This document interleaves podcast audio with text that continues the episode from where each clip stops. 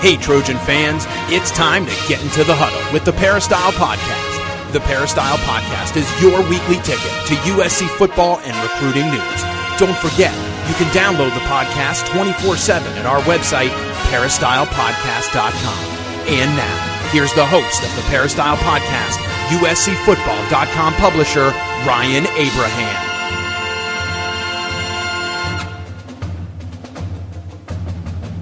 Hello, Trojan fans. Welcome to the Peristyle Podcast. On a Wednesday, we're talking some USC football. This is a solo Peristyle Podcast with me, your host, Ryan Abraham. Going to answer a bunch of your questions, but also talk about the uh, USC slim playoff hopes. It was uh, kind of a big topic on Twitter after the college football rankings came out on uh, Tuesday evening, where USC stayed at number 11 despite a win over Colorado a lot of tweets, a lot of talk on the USCFootball.com message board. So I thought I would address all that kind of stuff. Plus, you guys have had a lot of questions have come in. There's questions about the playoff, questions about the team. So I wanted to do my best to answer those. We'll still have our uh, Family Feud podcast with uh, Keely and Shotgun coming up um, either Thursday evening or uh, Friday morning. I, I, don't think we're going to do a UCLA uh, preview podcast with like David Woods.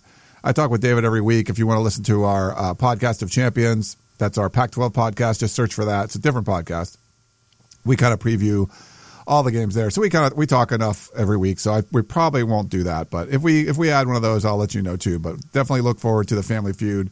We already had uh, Coach Harvey Hyde, we had Dan Weber, and we had a premium recruiting podcast as well. So if you have any questions or comments, uh, send them in. You can email us podcast at uscfootball.com. Or if you want to call or text us, and we got calls and we got texts and we got emails, but you can do you can uh, call or text to 424 254 9141. That's 424 254 9141.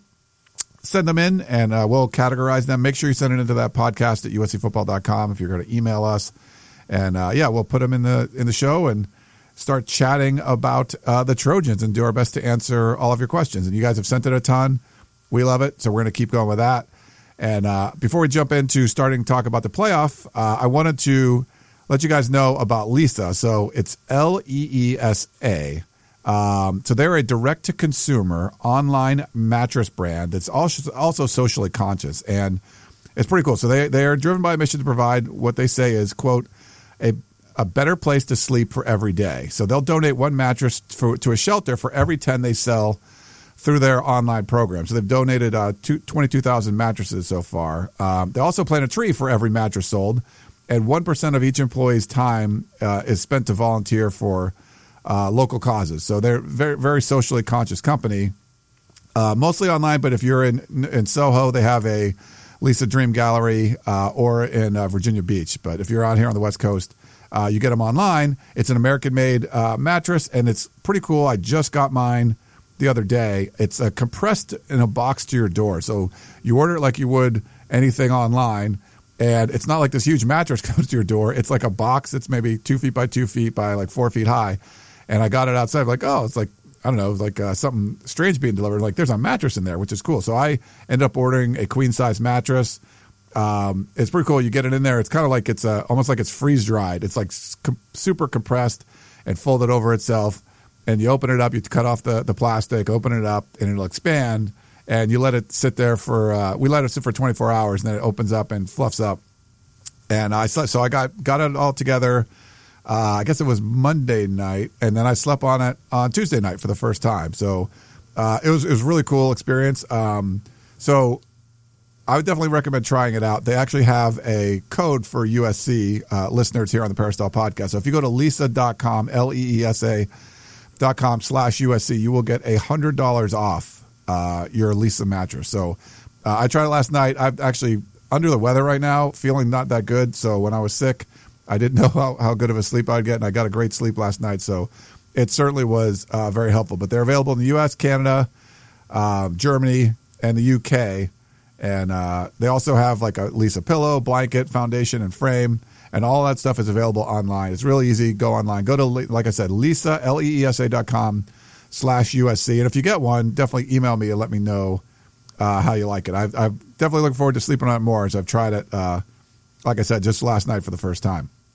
Okay, so let's jump into this college football playoff talk. So, what happened uh, Tuesday evening was the college football playoff committee came out with their rankings to do the top 25. Um, I'll go. So, the significant teams for USC uh, Stanford comes in at 22. So, USC's already beaten Stanford. Uh, Washington comes in at 18. Uh, USC's not played Washington. Washington State at 14. USC lost to Washington State. And USC comes in at number 11. Uh, number eight is Notre Dame. Uh, USC got clobbered by Notre Dame. So those are the rankings. USC did not move uh, compared to last week. State 11 got jumped by teams like Ohio State and Penn State who won. Um, and then there's a lot of kind of complaints about what's going on. So let me play this first question for you, and then I'll start talking about it. We got some other questions too, but I'll start off with this. Hey, this is John from New York, calling right before the uh, college football playoff rankings come out. I just kind of need uh, help. My question's for uh, for Dan and Ryan. Uh, why do you think that USC keeps getting, you know, hit kind of hard in the AP polls and the USA Today and whatnot? Uh, I just look at the teams ahead of us, and, and no one really seems elite. I mean, Oklahoma's getting a lot of love. They gave up 52 points to Oklahoma State. They barely beat a team that hasn't won a game in Baylor. Uh, they lost 49, or they won 49-41 a few few weeks ago. Um, even Clemson has looked shaky, and they've run up the score late in games in garbage time to kind of make the box score look a little respectable. You know, Notre Dame's look shaky now. Miami's good for the first time in a long time. And, you know, same thing with Georgia, and look what Georgia, what happened to Georgia. They ended up losing big time. So I still think that there are a lot of teams that are going to lose ahead of us. And I'm just not really sure why the media doesn't treat us a little bit better. I mean, I'm guessing it's the East Coast bias. I see that out here. But you know, a lot of USC folks are even saying, yeah, I don't want us to go to the playoffs. I don't want us to get dominated. But, I mean, where's the Trojan spirit? We've looked really good at times. And I know we haven't put a full game together yet, but the team has gotten better and better. And like you guys have said, we've, we've thrown 15 touchdowns to three picks in the last six games. We've been putting up a lot of points against people. You know, we've gotten uh, several winning streaks this season of three or more games. I mean, I look at this team and I see a possible playoff contender maybe I'm a delusional hopeless optimist, but uh, I don't know. Just kind of hoping you guys can walk me through why you think these other teams, even Ohio State, who got blown out by Iowa on the road, a worse team than Notre Dame, why they're getting you know put ahead of us in the AP polls. Thanks, guys. All right, John. Thanks for that. A lot of points uh, in there, and this was he sent that in before the college football playoff poll came out. Uh, very similar uh, to the AP poll. Um, if you look at the coaches, the AP and the college football playoff, USC is 10, 11, and 12. So um, all about the same area. And uh, I'll, I'll try to address a few of those points. Um, like you can't compare USC to any of the teams that have zero losses or one loss. Like you just can't do that. So the, when you're mentioning those other teams, just stop right there. That's not it's not even a comparison. USC has two losses. No two loss team has ever made the college football playoff. You can only compare USC to the two loss teams, and things will kind of sort themselves out as this goes through. But um, it comes down to like you're comparing like you know Ohio State got blown out in the road to Iowa. It's a pretty good team, not as good as Notre Dame. USC got blown out, thoroughly dominated uh, on the road by Notre Dame. At least Ohio State was like tied at the half. Like USC was dominated from the the start of that game. It was an utter uh, beatdown. All right, so that it was terrible. But you can't just compare. This loss might be worse than that loss. Who did USC beat? Look at the rankings. Who has USC beat that's ranked in the top 25? Stanford. That's it. That's the only US top 25 win that USC has. And you could argue Arizona should be in the top 25 or could be, but um, that's what you're talking about for one. For two, look at USC's record against the spread. Now, what does that mean? They're not dominating. They're not dominating these teams. Uh, they they played really well. I probably twice. Arizona State uh, on the road, which is you're not going to get as much credit for that win, but it was a you know I think it was a good win because it just came off. You know they had just won some games. They're, they're still on a you know they're on a streak until they lost to UCLA. Um, I thought that was a pretty good win at the time. They played really well most of that game, uh, and Stanford they played really well. But the other games, they didn't beat the spread. They weren't crushing teams that they should crush. They could have easily lost to Texas. There's so you know uh, Utah had them on the ropes. Um, it took an incredible comeback and all kinds of stuff. There's just if you watch the team they're not dominating like these other teams. To try to compare, like, well, this loss is a little worse than that loss. It's just, it doesn't work that way. You got to look at quality wins.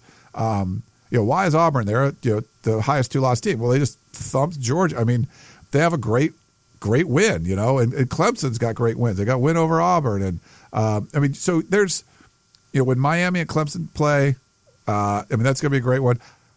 I just feel like this isn't the year, and you mentioned this in your in your uh, question too.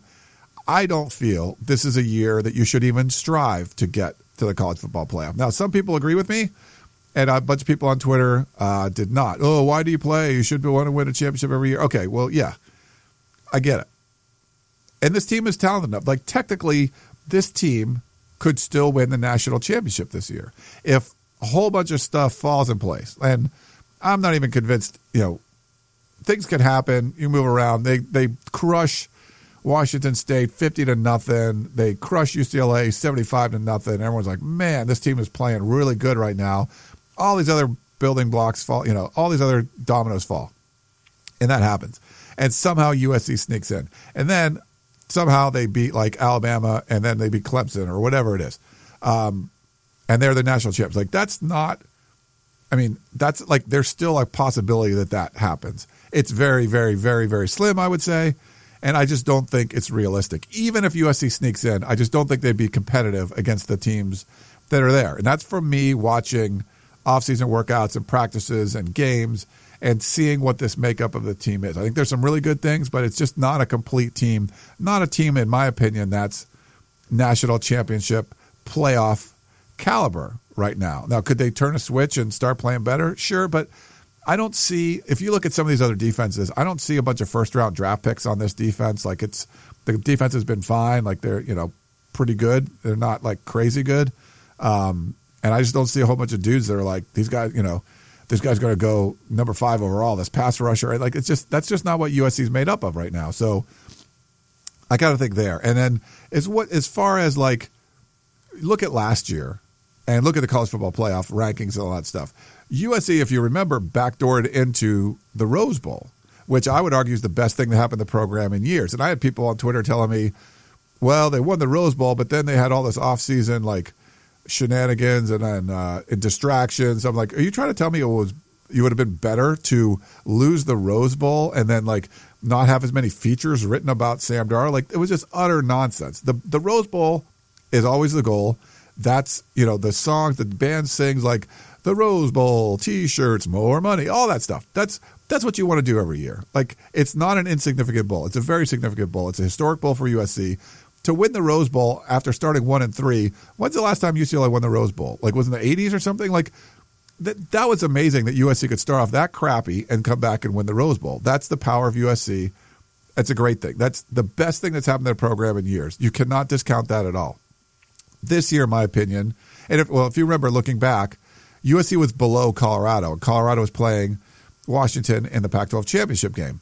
And I said from the beginning, like if if Colorado loses, they'll drop below USC. And people are like, oh, that's not the way it should work. If they lose a championship game, blah blah. Well, no. You want the best second team in the Pac-12 to play, and it's USC. USC already beat Colorado, so that's what you want. USC lost them early. USC's playing the best. Do you want to see Colorado and Penn State, or do you want to see USC and Penn State? People want to see USC and Penn State. It worked out right. That was the right call. USC deserved to be in over Colorado. You're never going to argue with that. But if you remember, and we talked to sources on the team because that's what we do, USC would have preferred to not go to the Pac 12 championship game and just go to the Rose Bowl because that team was extremely beat up. They were in rough shape and they needed a break. So, would it have been better to like go and lose to Washington and not go to the Rose Bowl? No. Do you want to go to the Pac 12 championship game every year? Of course.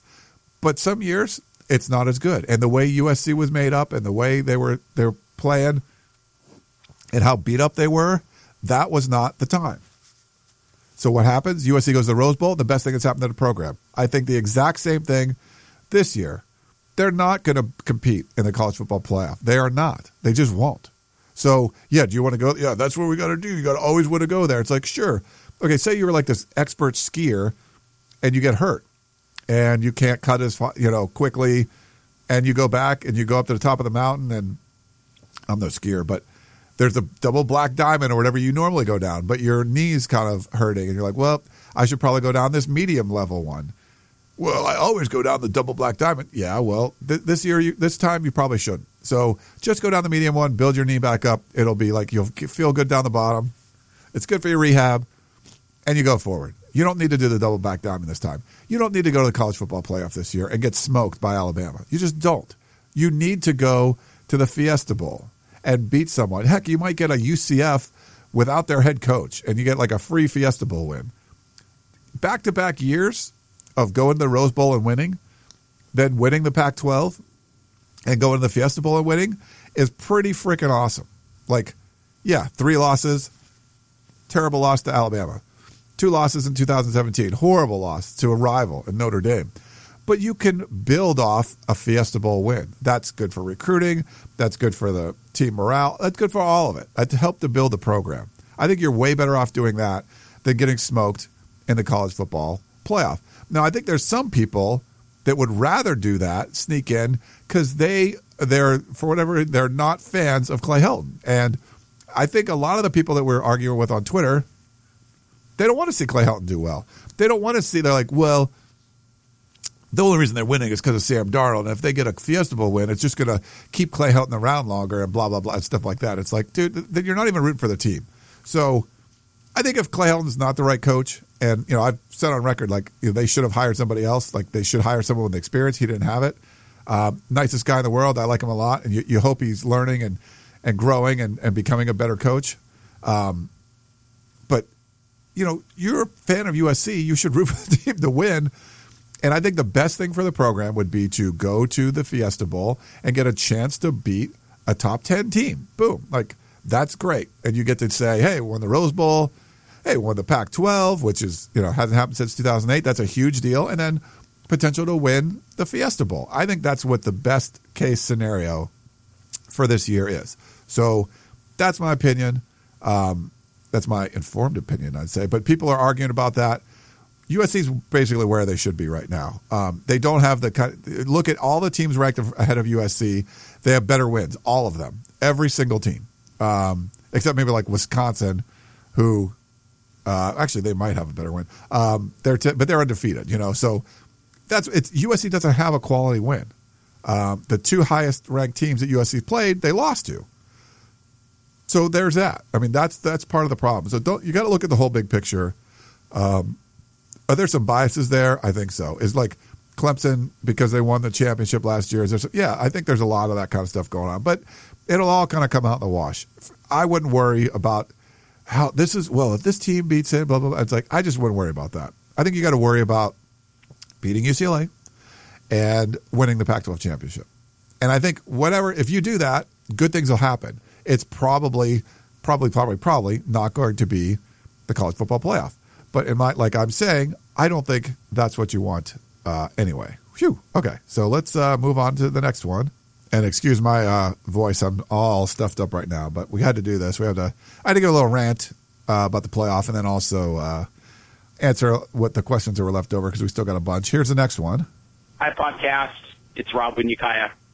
Another point I'd like to make. It's my second time calling in this week because I had another thought after I hung up last time. But anyway, it's kind of ironic that USC could potentially win the Pac-12 while losing to both of its main rivals, Notre Dame and UCLA. Who would ever thought that could ever happen? And I'd like to know if you guys think if USC does indeed lose to UCLA and goes on to win the Pac-12 championship, would you consider that a successful season at USC? Uh, thank you and fight on. Have a good day. Hey, Rob, thanks for that. Um, yeah, I think losing to both rivals makes it really, really hard to be a successful season. But winning the Pac 12, I think, would, since it hasn't happened since, uh, you know, 2008. So, in that, you know, in that scenario, you still win the Pac 12.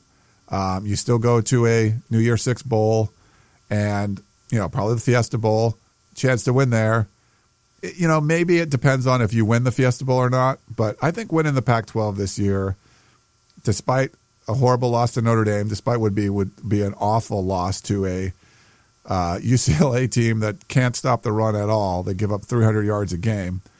It would be pretty. It would be pretty bad. But I think I think winning the Pac-12 to me would trump just about anything else uh, this year. All right, let's move on. Next question. Hey Ryan, this is Sir Eric of Troy and Rancho Cucamonga. Question for you. Um, that you can answer on your next broadcast, please. Um, I just saw that Stanford took down Washington uh, last night, so that really tightens things up in the Pac-12 North. So, can you explain the scenario of what has to happen for us to get Washington State in the championship game? Because I really, really want a rematch with them. It looks like we have the South locked down, and so if you can explain uh, what we need to see and what they need to do up there in order for us to get Washington State in a rematch. Thanks so much. Really love the show. Fight on. All right, thanks for that. Um, yeah, Washington State's easy. They Washington State's the only team that controls its own destiny uh, in the Pac-12 North. So um, they have the you know if they can win out, they got to you know win on the road uh, against Washington. Um, they went out and uh, they're good to go. So that's uh, that's the kind of scenario. As far as like which team would you rather play? I kind of think USC matches up best with Washington, even though they probably have the best defense. I think the the Washington State defense really gave USC trouble with the quick front. Uh, we saw Stanford kind of run and uh, have some success against uh, Washington's defense last week. Uh, Stanford beating them twice would be difficult. Now they will play uh, Notre Dame the week before. Uh, the good news for USC is all three teams will be on a short week and playing uh, in Santa Clara on a on a Friday. USC will be fully rested um, with the week off. Stanford doesn't have to travel uh, very far because they just drive. So I would think the what you would not want to play is Stanford. Um, probably play Washington, which is you know least likely maybe to make it. Uh, but I'd like to you know see the rematch against Washington State uh, as well. So let Washington State go on a short week travel back to back. Um, that's what USC did when they lost to Washington State. Washington State would be on the road for the Apple Cup, and then six days later, later be on the road for the Pac-12 championship game. So um, I kind of think Washington State's playing the best in the North, and that's who uh, USC is going to end up seeing. So uh, I guess we'll go with that. All right, thanks for those questions. I'm going to read a couple emails. Let's see, we have. Let's go. SC List in Seattle. He said, My question is about Coach Helton. I've heard you say that you believe Helton is still a bit inexperienced as a head coach. That being said, do you believe that because of his inexperience, he often defers to his assistant coaches and their philosophy as opposed to an experienced coach who will insist on imprinting the team with his philosophy? I say this particularly as it relates to defensive coordinator Clancy Pendergast's attitude towards substitution substituting players instead of instead he prefers to play the starters until they drop. The head coach should insist that the DC sub and thus develop backups. Uh, I'm only assuming that to be the case based on what I've seen from the team. However, the reality may be that the that Coach Helton has uh, directed Coach Clancy to do a better job of substituting, thus developing guys. This would apply to all the assistant coaches. I would love to get your take on the matter. SCLS in Seattle. Um, okay, so I think Clancy Pendergast has more autonomy than than most. Um, you know, Clay's not a defensive guy. I think he relies on Clancy and what his philosophies are. I think on the offensive side, it's different. Um, and I, you know, we don't really know a lot of what Clay Helton's philosophies are, just because we haven't seen. We've seen him. You know, he was an assistant under like Sark and Lane, who they had kind of like mixed philosophies. They that what they learned like under like Norm Chow and guys like that, and Sark at like BYU, like that's not really what they're doing now. They kind of are doing what's popular now, but they weren't really gurus under somebody, you know, under some guru somewhere learning like the spread uh, offense. So I think some of the philosophy stuff is a little hard, uh, hard to say because it's like where did where did these guys learn? You know, what tree did they come from? You know, uh, but I think on the offensive side, it's more that uh, you know Clay knows what he wants to do, and I think there's direction there for T. That's why you probably have multiple people calling plays all the time, and that's why the the offense looks kind of muddled. But I would say on the defensive side, um, the, he does give Clancy, uh, you know, a lot of rope there to do what he wants. Now, does he ever say, "Hey, we got to play more dudes"? And if he does, I don't think Clancy's listening because that's you know that's his philosophy. But I think when you hire a coach, you you know what their philosophies are, their strengths, their weaknesses, and I would say that's one of the weaknesses. I mean, I had, you know, you talk to random USC fans, and that's something they always bring up. Um, you know, I'm sure he's aware of it, uh, but that's just kind of the way it goes. You know, that's the way he is, and I think as long as he's defensive coordinator, barring something that you know Clay Helton's like tired of it or something, uh, and he just says, "Boom, no, you're doing this now," uh, then he will. Let's see, we got Jeremiah. Uh, after seeing the skill set and utilization of Velus Jones, can you see him being uh, converted to a running back with the departure of Rojo looming? He seems to have the size, speed, and ability to catch the football, and would be a great complement to the running backs we currently have. Uh, Jeremiah, I would disagree with you.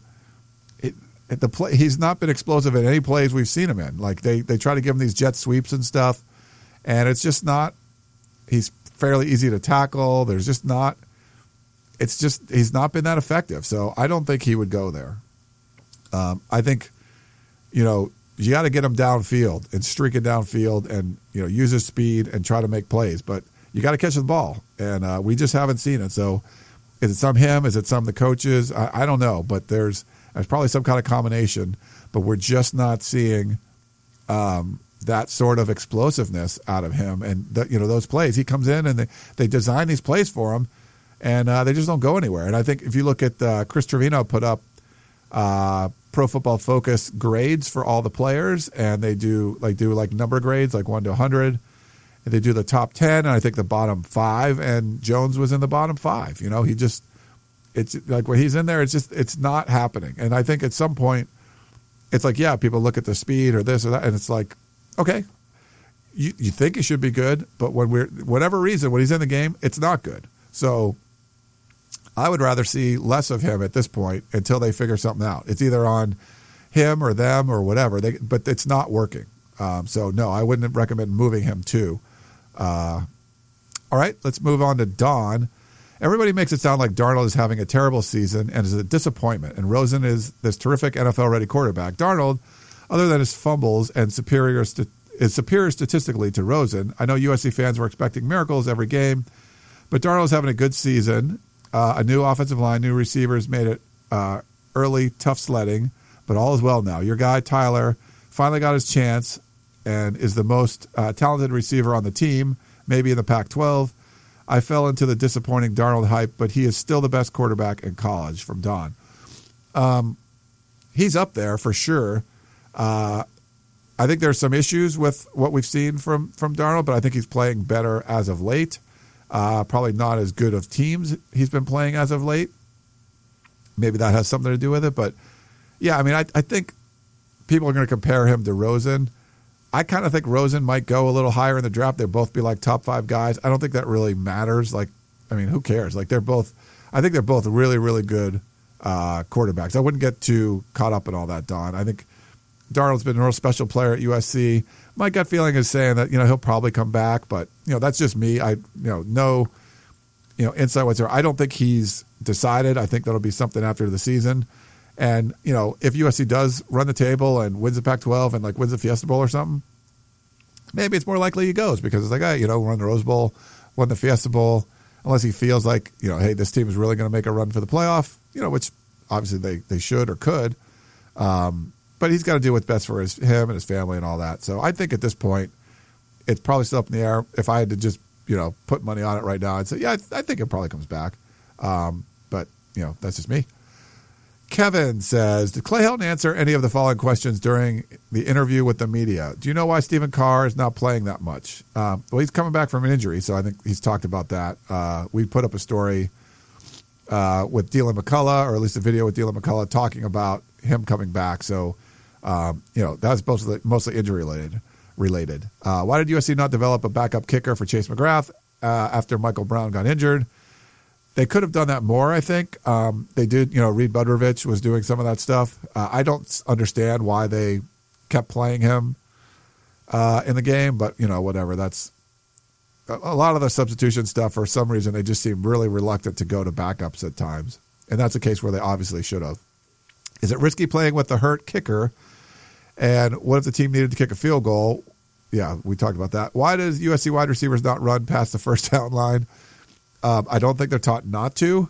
Uh, there's definitely situations where that comes up, and it seems like the players are one or two yards before the line. Yes. Uh, also, why does the team use shotgun for short yardage plays? Uh, we've asked about that a number of times. They feel comfortable out of the pistol. They feel like they can run either way, either direction, and it's disguised. And then is Daniel Imatorbhebhe hurt? So he's not getting passes? No, he's out there. He's actually healthy, um, but he's not getting targeted all that much. He's not been in. You know, we're not seeing those explosive plays that we were seeing last year. So, yeah, really interesting. You know, I'm not sure exactly why, but that's uh, you know, he's healthy enough to be out there, and he's been out there the last few weeks. All right, let's move on. Next question is from Paul Santa Clarita. He says, as an ex defensive back, I like to closely watch both USC's DBs and opposing team DBs. Uh, what I generally see is far less discipline and lack of fundamentals from USC's DBs compared to other teams. Against Colorado, this was very evident. The Colorado cornerbacks were out on an island all day and did a respectable job. USC's success was more the result of Sam Darnold's great throws and the receivers' even better catches. Turning your back on a receiver is a cardinal sin, and USC's DBs seem to do this regularly. Iman Marshall has regressed this year. Overall tackling has been spotty. I could go on and on. The Colorado defensive backs were all two and three star players in high school, while USC's DBs were all four and five star players. So I have to blame USC's defensive back coach, Ronnie Bradford. I'm hoping this gets addressed in the offseason. I'd love to hear your thoughts. Paul and Santa Clarita yeah, I'm okay. I wouldn't call myself a DB expert or a former defensive back like you. I did not have the foot speed, Paul, to be a DB. But from my yeah, from my point of view, it does seem like that. It seems like it's been really inconsistent play. There's some good individual plays, um, but it's too many breakdowns, and I, I just feel like there's some sort of disconnect there. There's something that's not right. I'm not going to say, well, it's Ronnie Bradford or it's this. It's just but there's something that's not right about that, and it does need to be addressed. And so the coaches that are getting paid, Clay Helton, getting paid a lot of money, that's something he's going to need to address. Is it a different different way to practice? Is it a new whatever you want to do, new DB coach, whatever you need to do that should be addressed. I think standing pat there is not the right way to go. Uh, coach Roy, the Bruins passing game took a big hit versus Utah when Rosen's favorite target, Darren Andrews, who had 60 receptions for 778 yards and 10 touchdowns, was lost for the season. He went down with a torn ACL against Utah. Saw that. It was very unfortunate. Uh, they will most likely try to throw to Jordan Lasley, uh, who beat uh, Dory Jackson twice last year. I missed that and just found out on USCFootball.com. Uh, the Trojans will have a tough job to keep up with him, so look for double coverage on him. He's number two. He has 39 receptions for 705 yards and four TDs this year, Coach Roy. Yeah, Coach. Um, it, it's funny, Andrews, when you're like, 10 touchdowns. That's a lot of freaking touchdowns. And he did go down that game. UCLA actually lost a bunch of people in that Utah game. So that for them to come back, now Rosen came back. That was huge. Uh, and have as much success as they did running the football, uh, but also throwing the football with Rosen. I think Lasley might have been their leading receiver, if I recall, against Arizona State. But they got a really good win against an Arizona State team that, you know, ran the ball well, threw the ball pretty well. Played, they thought they, you know, they they played pretty well overall. Like they converted like half their third downs, but somehow UCLA still won. So it's definitely a dangerous team uh, when Rosen's back there. He's a quarterback that's capable of putting a team on its back, you know, and on his back, and he's done that. Sam Darnold's done that obviously too. Like those are the kind of teams. Like if you look at a Jake Browning, who gets a lot of stats, he reminds me more of a Cody Kessler, which you wouldn't necessarily take a team and put it on his back. Uh, things would have to go on schedule. He would play well. He would get good stats. But now, okay, you're down by a couple scores. What are you doing? Like, are you capable of just like, all right, here I go. I'm going to go make stuff happen no matter what. And Rosen can do that at times, and Sam Darnold can do that at times. So uh, I think this could be a good, interesting game. We got a text message. This is from Trent. He said, I'm hopefully that SC handles UCLA this weekend and wins the Pac 12, finishing in the top six. Looking forward to next year. With all the injuries early in the season, do you see a majority of those eligible for the draft returning? Um, I'd like to see Rojo return, but he will go, and the, the offensive line will take a hit. But playing these young freshmen could be very beneficial for next year. We will lose Hawkins and Tell to the draft, but Bubba and Pola, uh, Polamalu, I think he means, uh, should be a great duo Uh, could you do a quick interview on who you think, or oh, overview of who you think will stay at SC and who declares for the draft? Hopefully, the defense will be even stronger next year with more depth. Thank you for all your team does. Fight on from Trent. Um, okay, so I kind of think Ronald Jones will go. Like I said earlier, I think Darnold. You know, I don't think he's decided. Um, my guess is he'll lean towards staying. We'll see. Iman Marshall, I think he's been hurt too much to leave. I think he was on a three year plan, but can you? I don't think so. Um, uh, Rasheem Green, potentially. Um, I don't think he's like a first round pick, but he could be a first or second day pick, you know? Porter Gustin, same thing. He's been hurt so much. Like, I just don't think his measurables are going to be like off the charts where he just would come out. He, he needs production in college. And, uh, yeah, so I think those are the guys. Uh, oh, Cameron Smith. Um, yeah, again, I just kind of see him coming back. Uh, he, again, it's not like he's very productive for USC. He's a you know surest tackler and, and probably the best that gets the run and all that. But I don't know if that's going to get you a high draft pick. So unless there's some kind of you know really players are just unhappy, and we, there's some you know news. Uh, Kenny Bigelow, I could have mentioned this at the top, but Kenny Bigelow, uh, who you know retired, was going to be a player coach and has been, uh, applied for a sixth year. He's going to transfer somewhere and play. He does want. He would like to make it to the league. So, um, yeah, the whole thing of like he just wanted to retire. To me, that was all. I mean, I love Kenny to death, um, and I think he was just trying to be protective of the team and all that stuff. But he wanted to play. He got passed up by true freshmen and stuff, and so there's some reason that the coaches didn't want to play him. They just feel he's not that good. Whatever it is, there's something he wasn't getting on the field ahead of true freshmen. Even when he was like next up, and that person in front of him gets hurt, like Marlon Tuipulotu, then Brandon Pili jumps ahead of him, and it's just like he was done. And I get, I mean, I get it. Like there's some people that are mad. That makes sense to me. So I would say, yeah, that's fine. Um, it's great that he's going to be able to play somewhere. You wish him the best. Uh, like with Max Brown when he leaves, you know, he wasn't playing. So what do you what do you want? Like USC wasn't using him. So yeah, let him go somewhere else and uh, hopefully land somewhere. I think Lane Kiffin already offered him at Florida Atlantic, so cool for that. Let's see, we got Don. He said after watching USC, I decided to watch a well coached team that performs at a high level. Had feelings of satisfaction rather than the normal USC disappointment. Is there a better QB wide receiver combo, not in the NFL, than Daniels and St. Brown. So he's talking about this is high school. He's talking about JT Daniels and Amon-Ra St. Brown. St. Brown catches everything against anybody, breaks tackles, eludes tackles, and outruns would be tacklers. Daniels, who throws a ball, who throws a ball better than him. His long throws are always on the money. He's also mobile and doesn't throw into coverage. Yeah, I think he's uh, improved his mobility a lot. USC is going to get a good one when he gets here in 2019.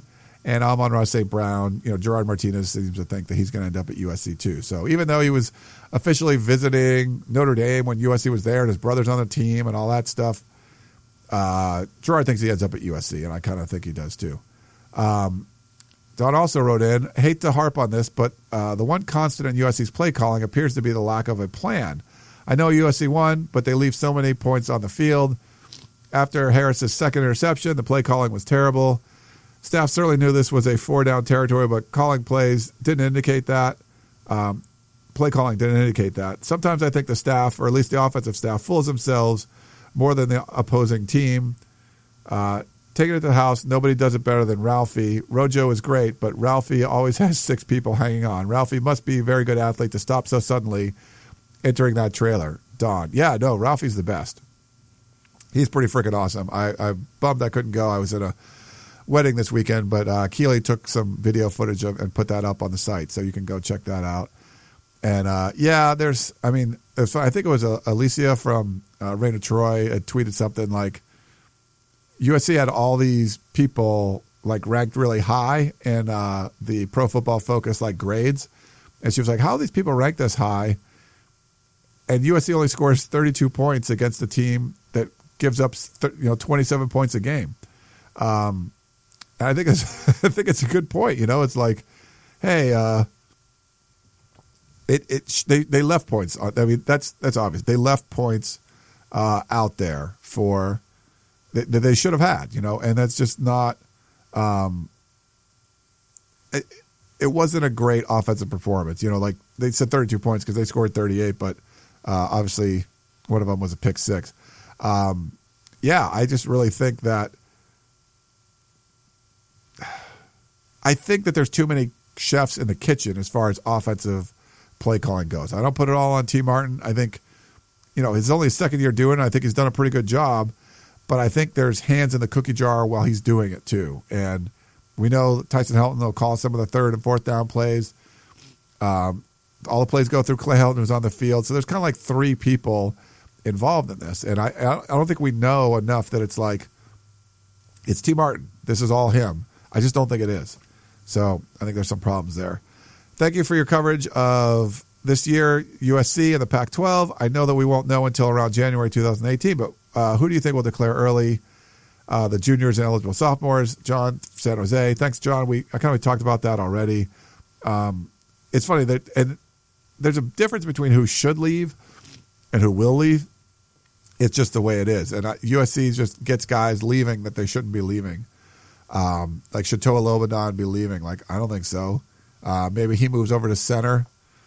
Um, actually, I was talking to, yeah, I was talking to some some insiders about that, and that it seemed like that was a potential. So maybe he does move to center. We'll see. Robert and OC is Clay too nice, letting teams back in the game in the second half. Uh, I'm a diehard fan, irritated that he didn't finish strong. I don't know if the second half or the third quarter, like kind of lull there or collapse or whatever you want to say, is being too nice. Um, I think maybe it, it, I wouldn't say it's nice. I think it's more about he's cautious about things, and he's cautious about practicing too hard. He's cautious about pushing the team too hard. He's worried about the no bye week and the, the injuries and all that. And I think you end up doing things uh, out of caution as opposed to being aggressive. And I, and you could argue they were very cautious heading into not practicing in pads before Washington State and they end up getting a whole bunch of guys hurt anyway. So that's without practicing in full pads. So I, I don't like the overly cautious approach. I think it's more about that, overly cautious than being too nice. All right, next up, we have another text question. Regardless of how this Alabama Mississippi State game turns out, Clay and Clancy need to take a page from Dan Mullen on how to manage a team. Yeah, they uh, Mississippi State obviously did not win, but you could argue at the end of the game, Dan Mullen uh, didn't uh, you know manage the game well. When they they had a chance that it was fourth and three, I think, at like the on the Alabama side of the field, and he ends up punting like at the forty or something. Like, I think in that case, you played well all game. You gotta you gotta you know roll it and uh, and try to win there. So I think you you know for the most of the game, I think he did. I didn't get to see a lot of it, but from what I saw. But at the end of the game, he kind of turtled up a little bit, so he he, he got some criticism. Clayton and uh, Santa Clarita, another text. Uh, with the Pac 12 North up in the air, which team is USC matchup against uh, best? Wazoo, Washington, or Stanford? And which of those three would USC not want to see in the Pac 12 championship game? Thanks for all you do. Clayton. Okay, so, I mean, there's strengths and weaknesses for all these teams. I would think, my personal opinion is Washington would be a best matchup uh, for USC. Um, USC beat them on the road pretty handily last year they don't play well against the better athletes. Like they're better. I mean, they're they're a well coached. You know, it's a machine up there. But Jake Browning's not a guy, like I said, that puts teams on his back. It's a really good defense. Statistically speaking, they're really freaking good. You know, one of the top couple in the country. But I like USC's chances to score. You know, like Stanford scored thirty. I could, you know, USC could do that and hold that Washington offense uh, below that. So I think Washington would be a good matchup. I think Wazoo uh, advantage will be switched. Wazoo doesn't have the advantage of USC short rest on the road Friday night. It'll be flipped. I think that'd be the best one to see. I would like to see that. You want to see revenge from this year. Um, that'd be. I think it'd be a nice. And they're the highest ranked team. If you're looking at all that stuff, that'd be good. I think Stanford is the one you don't want to play. Um, you know, beating them twice wouldn't be easy. David Shaw, you know, got beat pretty good the first time. Um, you know, they now they have uh, instead they got KJ Costello instead of Paul, you know, instead of uh, Chris there. So I think they're a better, you know, better team. Now, even though Love's Love's a little hobbled, he still ran for 166 yards against uh, a really good, really really good Washington team. Washington gave up three rushing touchdowns all year, and Love got three in that game. So um, I think I think uh, Rojo could have good success against Washington, even though they are really good. I I would think you would rather not see Stanford again. Uh, all right. Another text. Uh, this is from John. He said, Ryan, is it in the realm of possibility that USC makes a playoff? If so, what bizarre set of circumstances needs to play, take place for that to happen? I realize it's probably a total fanboy question, but number one, I'm a fan. And number two, I'm sure I'm not the only one thinking it. Follow up question If playoff is a total fantasy, what is the best case scenario? So, John, I think we talked about this quite a bit the, at the top of the show. It's not a fanboy thing. I mean, yeah, if, if you want to make the playoff, that's cool. Like, I, I, don't think, I just don't think this is the right year for it. Um, I don't think USC would be competitive. If you want to look what's best for the program, I think if you want to talk about, hey, what's what's good for recruiting, I think feeling good the whole offseason after winning the Rose Bowl was great for recruiting, great for everything, great for morale. And if you like win the Fiesta Bowl, I think all that stuff would be great for morale. You could talk about making the playoff is a deal, big deal too. But making the playoff and just like getting smoked, um, you know, how big of a deal is that? I would argue you do better by recruiting by you know being the Fiesta Bowl champ uh, as opposed to being the first round out of the playoff uh, and you know non-competitive game. Uh, non-competitive games don't feel good, and I just feel like that's what would happen in a playoff. You play like Alabama or something like that. So I think you can build a lot. To me, you build more uh, coming off uh, you know a potential win uh, in the Fiesta Bowl. So that's my opinion. I'll you know, restate that again. Steve in Seattle said, "Guys, those Twitter trolls and doubters, uh, to sh- tell those Twitter trolls and doubters to shut up. Ridiculous, embarrassing, and plays into the stereotype of quote unquote spoiled children to keep calling." For Helton's firing. The man came in under the worst mor- morale circumstances with Kiffin firing and Sark drunkenness and Coach O demotion and departing, de- Coach O demotion and departing, and has put together two amazing years. Yet the play calls have been crazy sometimes, and I'm sure that fourth down pass instead of an easy three to make it a three score game in the Colorado game could have come back to bite us, but it didn't. 12 and 0. Uh, we owe the Buffalo. We own the Buffalo Chips. Okay, so USC's 12 and 0 against uh, Colorado. Tee Martin might be an issue, but we are Pac-12 South champs for the first time, possibly 10 and 2 in the hunt and highly ranked. An amazing quarterback, Rojo approaching OJ numbers, and if uh, stays could topple Marcus Allen. Please stay, is what he's saying in parentheses. Some solid freshmen like Carr and Steve uh, Stephen Smith. That's recruiting people. Uh, so come on, quit bitching about winning ugly and enjoy the ride. Helton has had a better first two year record than Saban and the mighty Pete Carroll, who left us in tatters.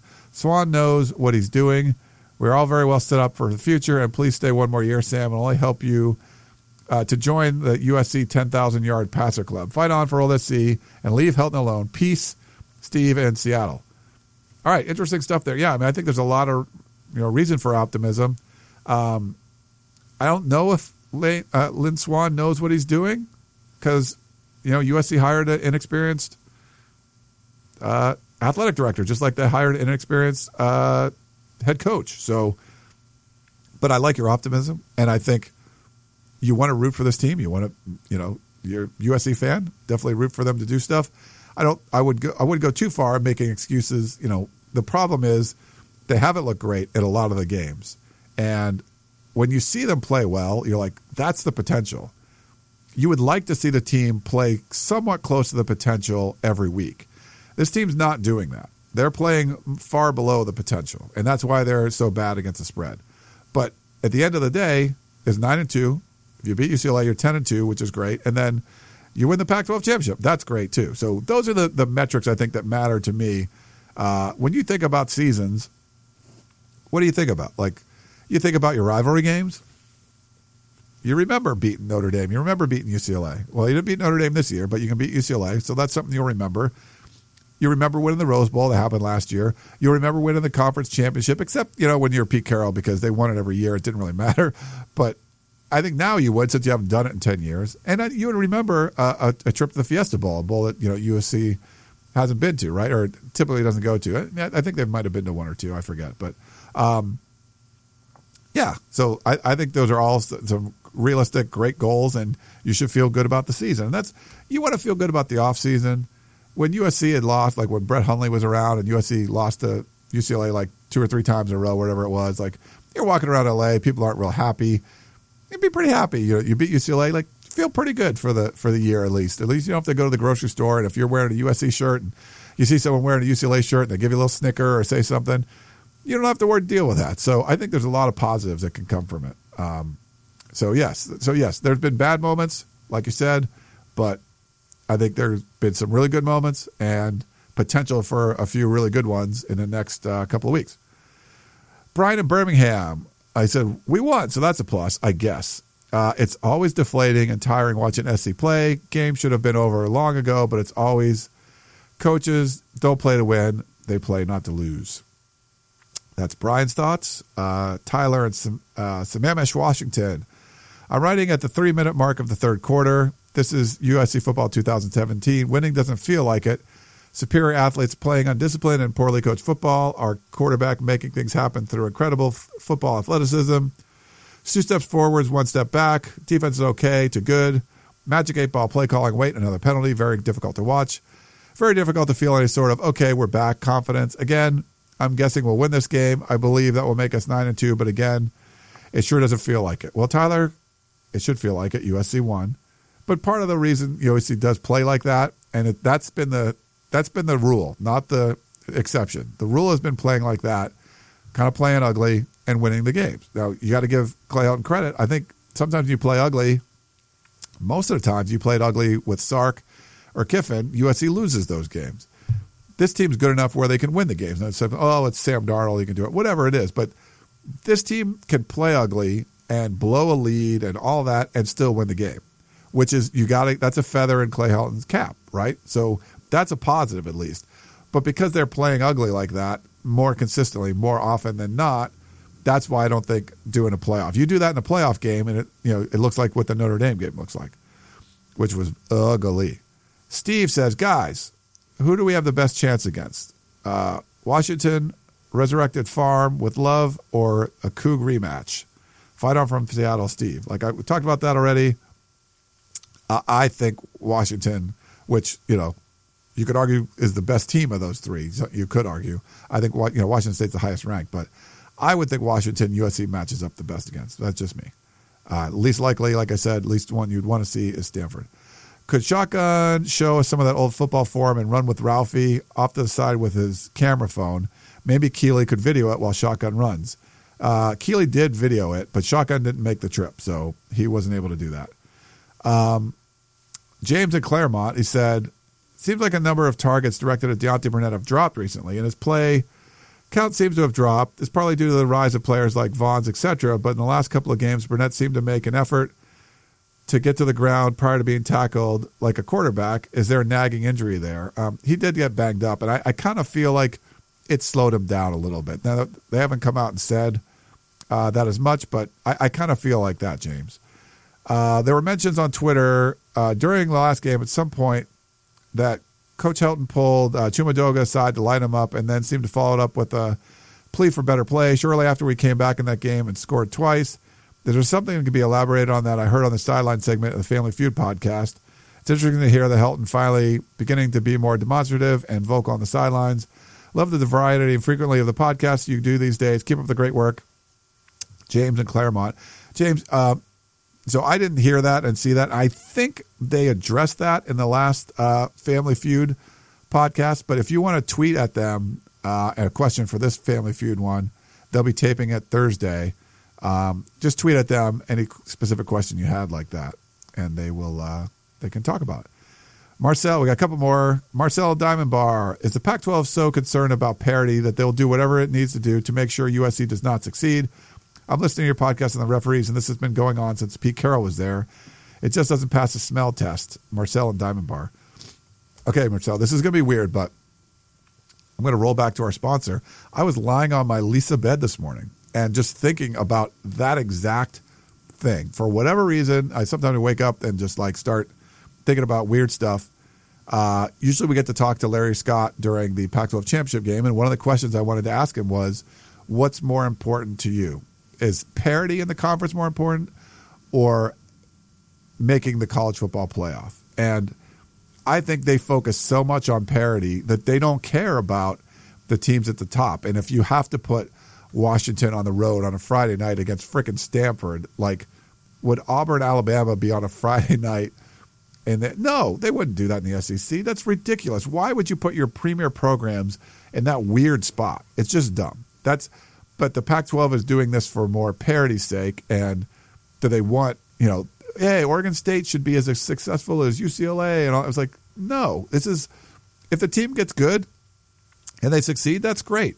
But you don't hinder the teams at the top, the blue blood programs at the top, and you know preclude them from making a trip to the college football playoff where you're going to get millions of dollars uh, for the conference. So, yeah, I think parity, uh, you know, the officials and all that kind of stuff, whatever. But I think just the scheduling, the the, the five Pac-12 teams have bye weeks in the, the month of November. Now, no other conference, Power Five conference team has to wait until November for their bye. Five Pac 12 teams do. Like, that's the kind of crap that's going on. That's it's not for the welfare of the students. It's for you know acquiescing to the television contracts that they're trying to squeeze as much money out as possible, but they've sold their souls and they're they're putting the programs in these horrible positions where you're on the road on a Friday night uh, after being on the road the week before, and the teams that have to do that in the Pac-12, if you played a conference game followed by a Friday night road game, those teams are 0 and 4. Okay, and USC's you know that's that happened at USC too.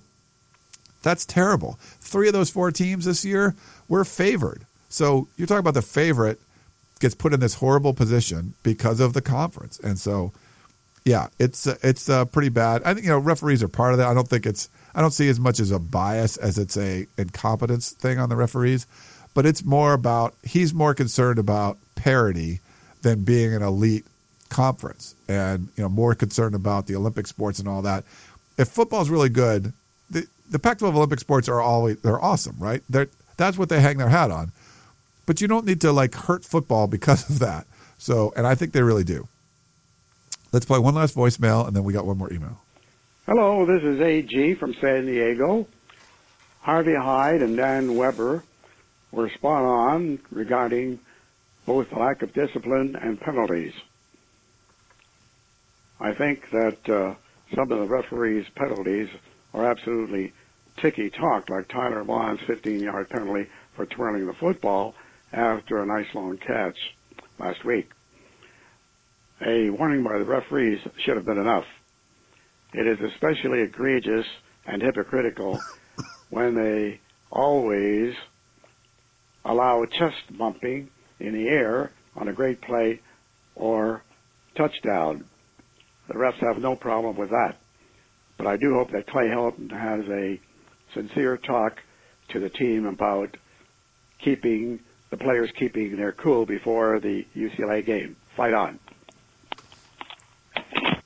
All right, I think it was AG or AJ. I'm sorry about that. I forgot the beginning. Uh, I'm, I'm, like on head cold medicine and I'm running thin after doing all the podcasts this week. So I'm sorry about that. But um, and and this isn't Coach Harvey Hyde, but I wanted to play the the voicemail anyway since we already did Coach Harvey Hyde's show. Yeah, there were some ticky tack files for sure. Um, I don't see this being this huge problem where you're spinning footballs and uh, it's just ruining college football.